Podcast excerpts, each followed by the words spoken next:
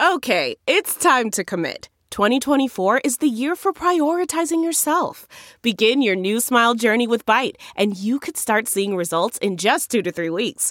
Just order your at-home impression kit today for only $14.95 at Byte.com. Byte Clear Aligners are doctor-directed and delivered to your door. Treatment costs thousands less than braces. Plus, they offer financing options, accept eligible insurance, and you can pay with your HSA, FSA. Get 80% off your impression kit when you use code WONDERY at Byte.com. That's BYTE.com. Start your confidence journey today with Byte. Hello, good friends. Good to see you again, and welcome back to another edition of the Bill Press Pod. Well, I don't have to tell you about my frustration with the mainstream media today.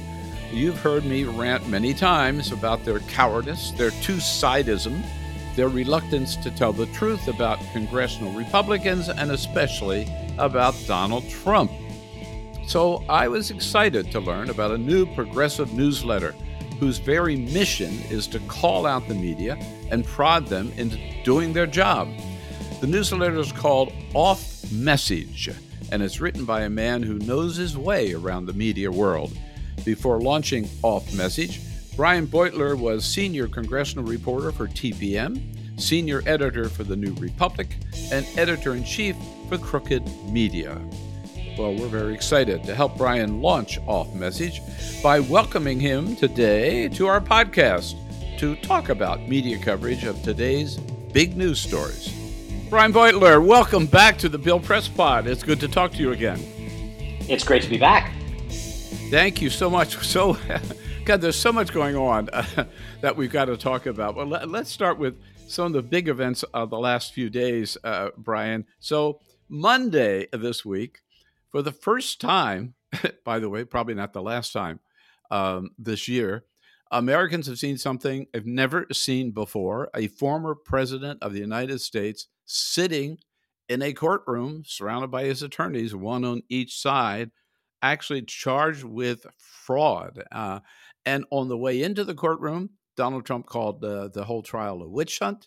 He accused the judge of being sort of a puppet of special counsel Jack Smith, and he accused the New York Attorney General of being a racist. So that raises the question once again, Brian, how's the media handle this? Big time. I just want to say, as a threshold point, that isn't it kind of amazing also that so many of us have to sort of will ourselves to remind ourselves how shocking it is that that's happening, because Trump does so many crazy things and reaps all of these extraordinary forms of accountability that some days he just goes into courtrooms and we have to almost tell ourselves, oh yeah, that's a big deal. That's really important. It's a historical event. So I think that actually, there's a segue there into how the media should cover it, which is they should use those same mental habits, even if they're desensitized as reporters to the things Donald Trump does and to the history making in a bad sense, things that he does, that they are witnessing something that's never happened before, and that could have profound consequences for the country, and not because they themselves have grown bored by it. Bury it in the back pages or speak about it as if it's just, another day at the Trump circus. And I guess my fear is that it's going to be more of the latter, with some effort to sort of create a false equivalency with Joe Biden so that they can cover the election like it's between two similar kinds of candidates. Yeah. Well, I think we've seen that giving Trump pass basically on too many occasions recently. And I want to get back to some more of those occasions concerning Donald Trump. But first, the other big news recently, on Sunday, of course, we got once again to the very brink of the shutdown, but did not go over the cliff, right? So the media play was, this is a great big win for the Democrats and a big loss for Kevin McCarthy. Do you see it the same way? In some ways I do, and in some ways I don't. In my newsletter Off Message, I actually wrote about exactly this, that it is true that Republicans barreled into these negotiations, making all kinds of crazy demands, with the implication being that if Democrats didn't cough up significant ransoms, that Republicans would shut down the government and cause pain for the country. And I guess the idea is that if they caused enough pain, maybe Democrats would agree to concessions down the line. And so in that sense, Republicans really did lose and Democrats really did win. But viewed from another angle, what Republicans did was say, we're going to shut the government down unless you give us something. And then the rest of Congress and the White House agreed to remove aid to Ukraine from the budget. It's only a 45-day budget, so the aid could be restored fairly quickly in theory. But if you look at it that way, what that means is that Republicans got something for their extreme behavior, and mm-hmm. I don't think that that's a great precedent to set, and I don't think that in their triumphalism, Democrats should lose sight of the fact that this is becoming kind of a pattern. That when Republicans take the country to the edge of a cliff, Democrats keep kind of coughing up a little something to ameliorate the crisis, and we don't know how that dynamic ends in the long run. So, in effect, I think you're saying, and I've been saying, the media may pay too much attention, right? Give too much credence to the outrageous demands that they make, and then kind of overlook the fact that little by little they're chipping away at things, right? The storylines that they're cooking up about who won and who lost are sort of based on the affect that the parties are bringing to the public outside of their internal caucus or conference meetings, right? The Republicans are mired in a civil war. They're lashing out at each other. They're making these outrageous demands and not getting them. They're extremely frustrated by the outcome. And Democrats in their affect are poised and responsible, but they're not giving in to these threats, and they manage to keep the government open. And if you look at it atmospherically, in that sense, it looks really good for Democrats and it looks really bad for Republicans. But if you cut away all the kabuki theater, all the theatrics, all the performance art that is sort of inherent to politics, and you look at, well, what just happened substantively? What happened was Republicans refused to fund the government unless they got something. They got something, and then they funded it. And for many years, Democrats understood that this was a dangerous dynamic, and it was one that they shouldn't give into. In the past, when they had given into it, it created all of these perverse incentives. A lot of the things that they conceded to Republicans in those kinds of sort of hostage standoffs were bad for the country. And I think that we're backsliding a little bit. Like, Democrats are growing comfortable with the idea that it's worth coughing up something, as long as it's fairly small, to prevent Republicans from harming the country. And they should be maybe thinking a little bit about what they can do to discourage Republicans from threatening to harm the country in the first place, or giving into those demands at all. I enjoyed your newsletter on that, Brian, and I was struck that even though it didn't come to play exactly in this incident, that you do talk about the fact this filibuster, I mean, it still looms out there as the impediment to anything seriously done in the United States Congress today, doesn't it? And yes, why? It does.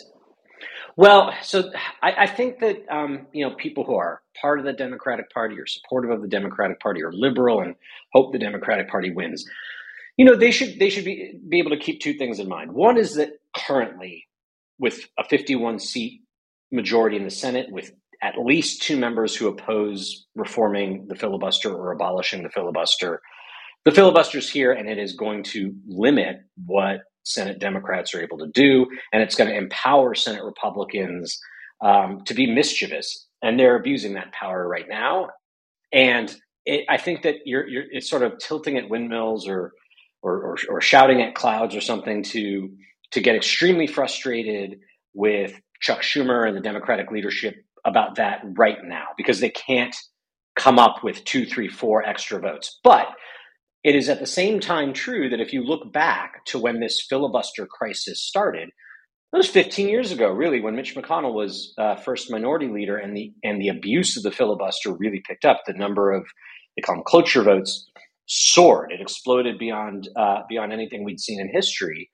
And I mean, that was when it should have dawned on Democrats that there's a problem here. And if we don't figure out a way around it, we can win elections. We can win pretty big Senate majorities. And they'll just stop us from doing stuff because of these rules.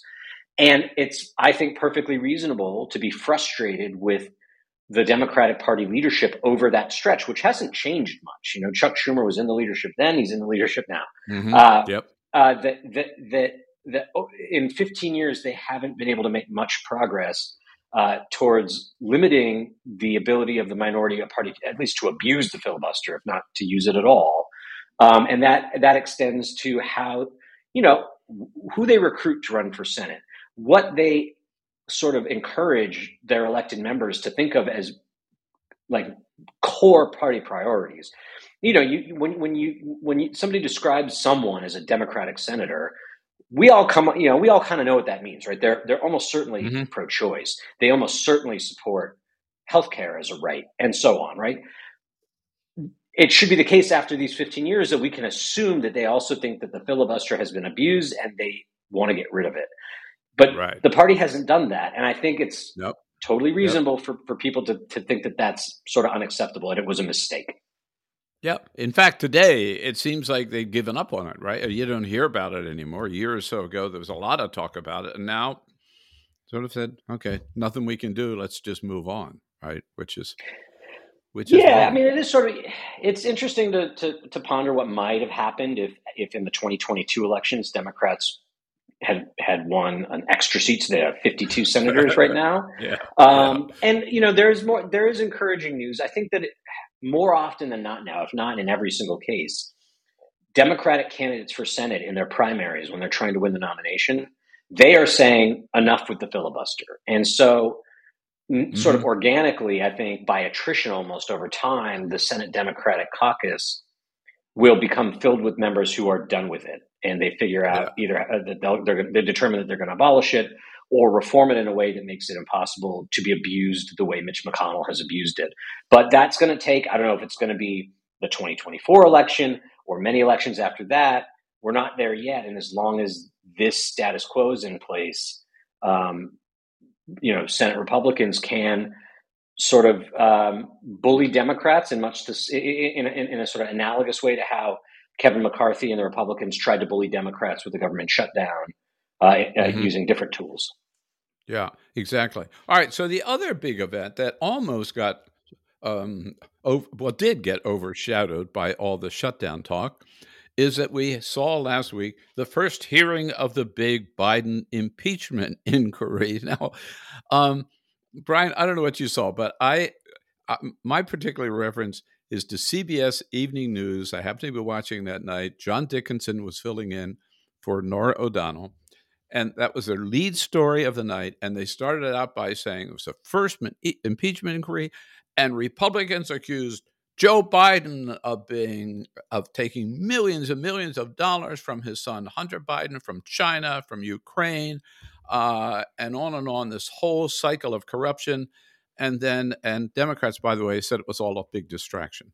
I couldn't believe it. I mean, I thought the headline should be a big belly flop for the impeachment inquiry, right? It was a total bust, not the way I saw it reported. How about you? I didn't see this specific report, but that's been my general impression of the coverage of the impeachment since it was announced. Yeah, and you know, I last week I guess I wrote a newsletter for Off Message about this specific issue, which is that you know it's a very open secret in Washington. If you talk to Republican members of Congress, if you talk to Democratic members of Congress, if you talk to members of the media. They all know that the impeachment is meritless on purpose, right? Republicans know they don't have any real actionable like cause to impeach President Biden, and it has been reported, you know, often 4, 5, 10, 15 paragraphs into news articles that Republicans think launched the impeachment because they reasoned that if they didn't escalate to an impeachment, then the public would come to the conclusion that they'd exonerated Joe Biden of wrongdoing, and that their investigations of him had turned up nothing. But that just means that the investigations turned up nothing. So right. So that's the story, and the reporters know it, and the Republicans know it, and the Democrats know it, and nevertheless, because the sort of culture of mainstream political reporting is so dysfunctional these days, the reporters feel compelled to follow the ins and outs of it as if it was a legitimate impeachment, like the two Trump impeachments, or even like the Clinton impeachment, which at the very least they could say what they were impeaching him for, right? Whether you thought it was merited or not, they could say what it was, but they can't here. And despite all that, the news stories, instead of saying like Republicans continue to search for a basis for the impeachment they launched, they report it the way you just described. Republicans make these wild accusations and Democrats call it a distraction. Well, if you're not paying close attention at home and that's what you're picking up from your news media, you might reasonably walk away thinking that there's something up with Joe Biden. He did something bad and they're kind of onto him. And what troubles me is that this messaging, right, that Hunter is a crooked person and his father was also involved in this corruption, even the Biden crime family, there's a good chunk of Americans who believe that just because they hear it repeated by the Republicans, but also then echoed by the media. So it has a pernicious impact, I guess, is what I'm saying. I agree, yeah. The polls suggest that the public at large, which includes both Democrats, Republicans, independents, everyone, they're about evenly split on who they think the more corrupt of the two presidential candidates is, Donald Trump or Joe Biden. I mean, everyone in the media knows the answer to the question. It's Donald Trump by a mile. Joe Biden is not a corrupt politician.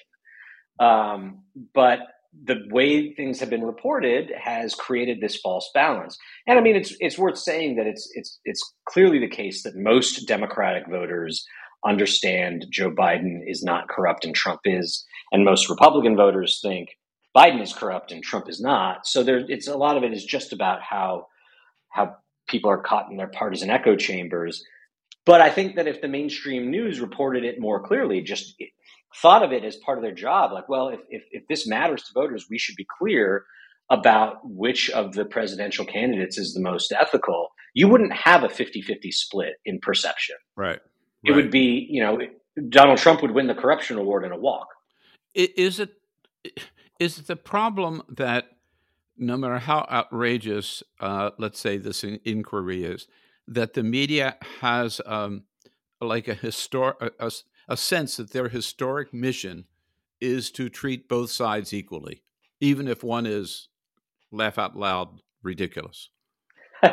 I think so. And I mean, this is a big, big topic. I think one could write a book about it. I think people have written books about it. Part of it is the original economics of monopoly-sized media. You know, when you had a handful of news networks, and then you had a handful of national newspapers, handful of national news magazines, and then maybe one or two state newspapers, state capital-based newspapers in every market. Well, when that was the economy for news media, there was a big imperative for those institutions to be appealing to their whole constituencies. So if it's the New York Times, that's the whole country. If it's the Indianapolis Star Tribune, that's all of Indiana, right? And so there was they felt like reporting the news in a way that didn't like raise the hackles of partisan Democrats or partisan Republicans was really important. And I think that a big part of this sort of even-handed Democrats say this, Republicans say that, or both sides do it, stems from those economic foundations, which are now obviously in tatters with the internet and everything else. Then there's also just the incentives reporters face, right? They go to Capitol Hill, and if they want to know what's going on, they have to talk to sources in both parties. And if they report the news faithfully, which would be to say the impeachment is bogus and Donald Trump is more corrupt than Joe Biden. And if you actually care about whose children are doing what with foreign governments, like look at Jared Kushner and Ivanka Trump. If they did that, they would not be able to, Republicans would ice them out, and they would feel like they had failed at some element of their jobs. And so they sand down the rough edges, and people are less well informed as a result. But they get to feel like they're sourced with both parties. Right. Okay, I promise we'd get back to Donald Trump and some of the outrageous things he's been saying lately and how the media has or has not been covering them fairly. And let's do that, Brian, after a quick break here on the Bill Press Pod. Hold on, and then we'll be right back. Well, I have to tell you, Governor Gavin Newsom's appointment of LaFonza Butler to fill the seat vacated by the death of Dianne Feinstein reminded me of what a great organization EMILY's List is. You know, LaFonza Butler, of course, for the last year or so has been president of EMILY's List. And that organization is one that I've supported from its very beginning, back in 1985. Their mission, they are very focused. Their mission is to elect pro-choice Democratic women. Again, they've been at it since 1985, and they are damn good at it. They've elected 26 women, helped elect 26 women to the United States Senate, Democratic pro-choice women, 175 women to the House of Representatives, 20 as governors, and 1,700 in others to other state and city offices, not to mention, by the way, the Vice President of the United States. I don't know any organization that's been more effective or deserves our support more. Again, I've supported EMILY's List since 1985. Encourage you to do the same. Check out their website at emilyslist.org. That's Emily, E-M-I-L-Y, emilyslist.org.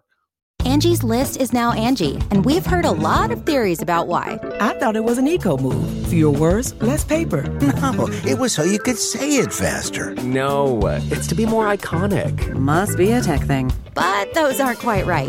It's because now you can compare upfront prices, book a service instantly, and even get your project handled from start to finish. Sounds easy. It is, and it makes us so much more than just a list. Get started at Angie.com. That's A-N-G-I, or download the app today. That's not just the sound of that first sip of Morning Joe. It's the sound of someone shopping for a car on Carvana from the comfort of home. That's a good blend. It's time to take it easy, like answering some easy questions to get pre-qualified for a car in minutes. Talk about starting the morning right. Just like customizing your terms so your car fits your budget. Visit Carvana.com or download the app to experience car shopping the way it should be. Convenient, comfortable. Ah. Delve into the shadows of the mind with Sleeping Dogs, a gripping murder mystery starring Academy Award winner Russell Crowe. Now available on digital. Crowe portrays an ex-homicide detective unraveling a brutal murder he can't recall. Uncovering secrets from his past, he learns a chilling truth. It's best to let sleeping dogs lie. Visit sleepingdogsmovie.com/Wondery to watch Sleeping Dogs, now on digital. That's sleepingdogsmovie.com/Wondery.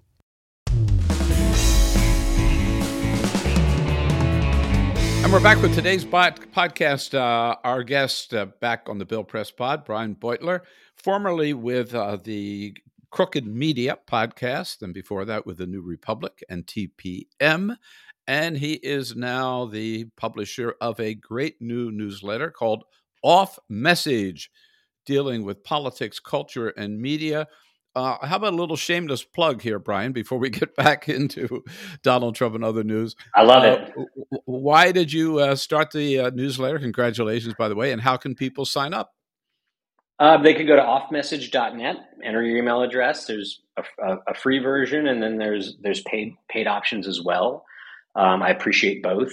And I started it because I sort of developed the sense over the last few years that the actual liberal media, Republicans say all the media is liberal media, but there's independent media from the center to the left. And when I entered that media 15 years ago or so, it felt like a more vibrant, freewheeling environment where people disagreed very vigorously without worrying about, betraying a camp or another, right? Whether your camp is the Democratic Party or the Democratic Party's very left-wing critics, you could kind of make your case and be secure in it, and also not worry that you were helping to elect Republicans or something like that. And what I've noticed, and I think a lot of it has to do with the sort of traumatic experience of the Trump presidency and the fear of a Trump comeback, is that in the Biden era,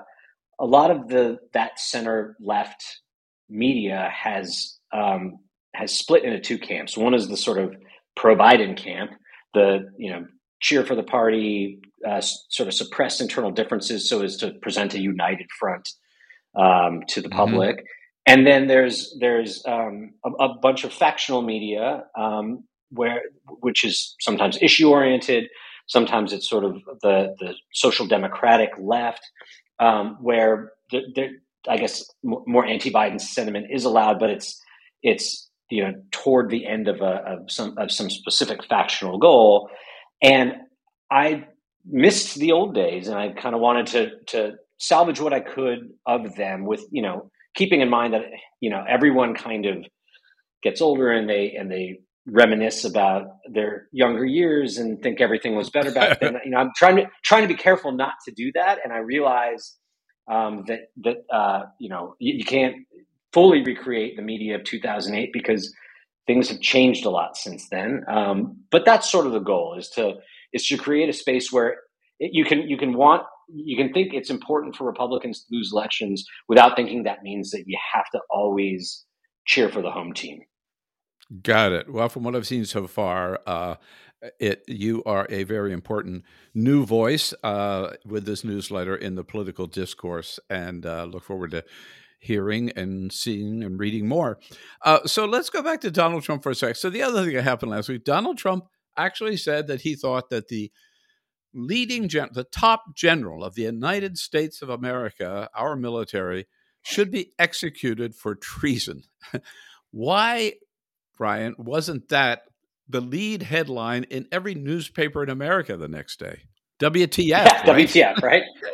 I think it goes back to what we discussed at the very top, which is to cover Donald Trump with the proper alacrity, with convey the gravity of the things he does, the sort of bad deeds that he does, requires good mental habits, because it's natural for people who immerse themselves in the news to become desensitized to it, or even bored by it. Donald Trump does shocking thing is not new to the people who say work at the New York Times political desk or put together their front page layout and decide what stories are most important and things like that. And I sympathize with that, but I also think that to be a credible journalist, like a quality journalist, you have to remind yourself every day that just because something isn't new to you doesn't mean it isn't important to the public.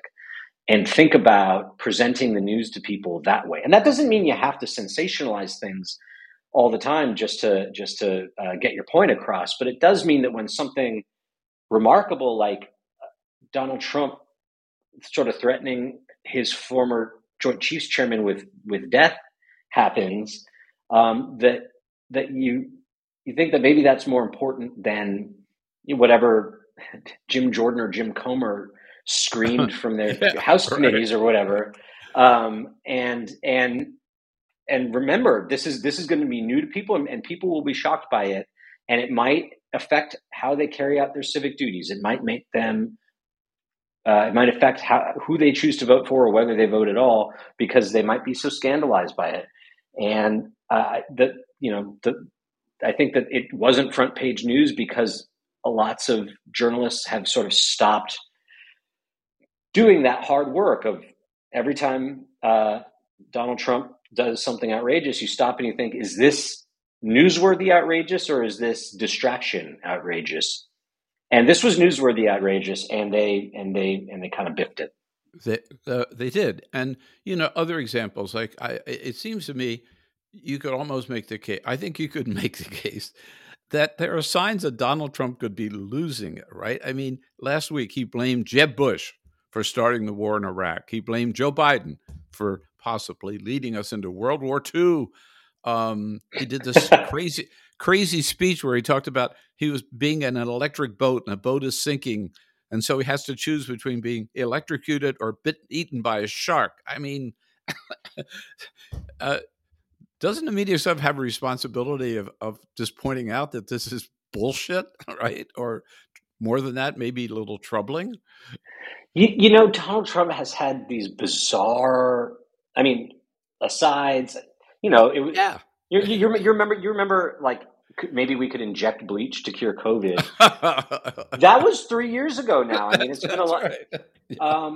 And you know, that was, I think that was newsworthy, remarkable, not distraction, remarkable.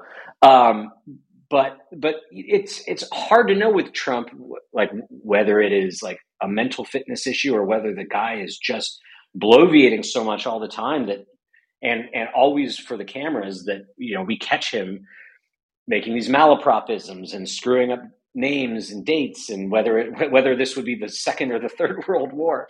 But I do think what I would say is that insofar as reporters are allowing themselves to get led around by the nose, both by Republican operatives and Republican media making issue of Joe Biden's age, and by the polling numbers, which suggest even many Democrats are concerned about Joe Biden's age, that if they've determined that, okay, Joe Biden's age is a story, well, it's not a story in isolation, because Donald Trump is also elderly.